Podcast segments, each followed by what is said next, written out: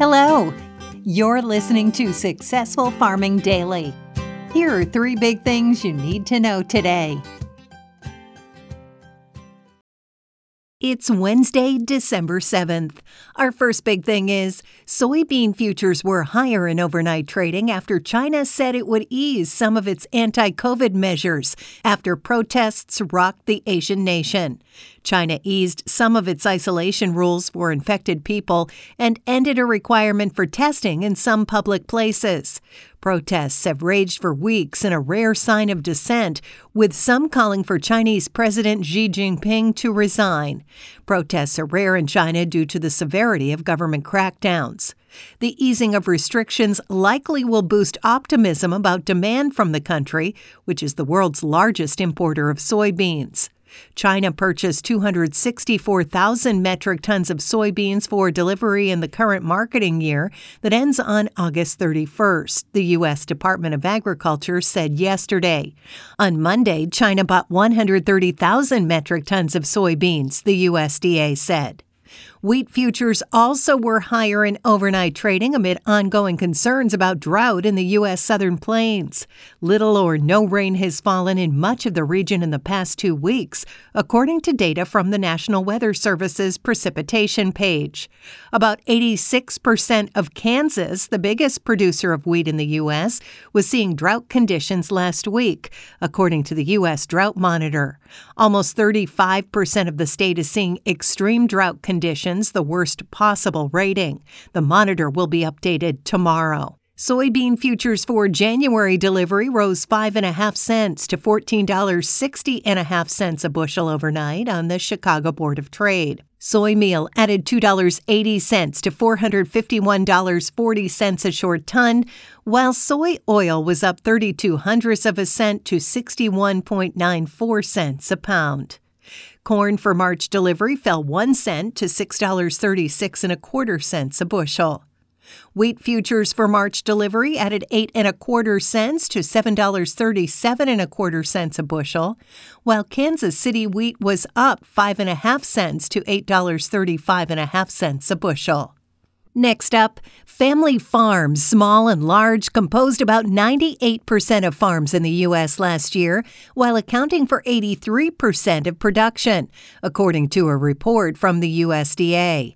Small farms made up about 89% of the total in the U.S., but farmed only 45% of the land in 2021, the agency said in its America's Farms and Ranches at a Glance report. Large family farms, meanwhile, accounted for 46% of the value of production in the U.S. and 27% of agricultural land.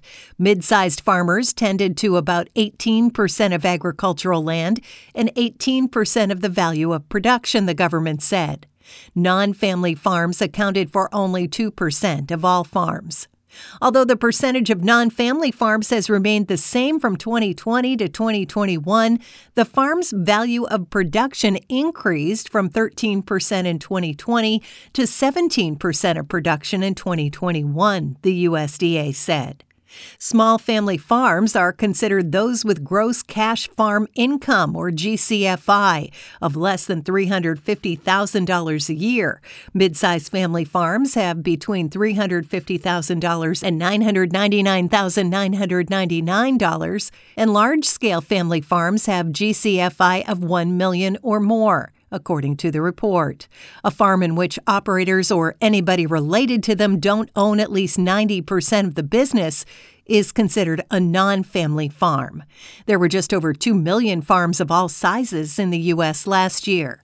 The 31 page report illustrates that the majority of farms in the U.S. are still owned by families.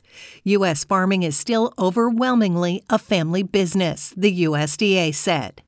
And finally, winter weather advisories have been issued for parts of central Nebraska and north central Kansas as snow and ice are expected overnight into Thursday, according to the National Weather Service. About an inch of snow is possible, but that will be accompanied by ice buildup of about a tenth of an inch, the NWS said in a report early this morning.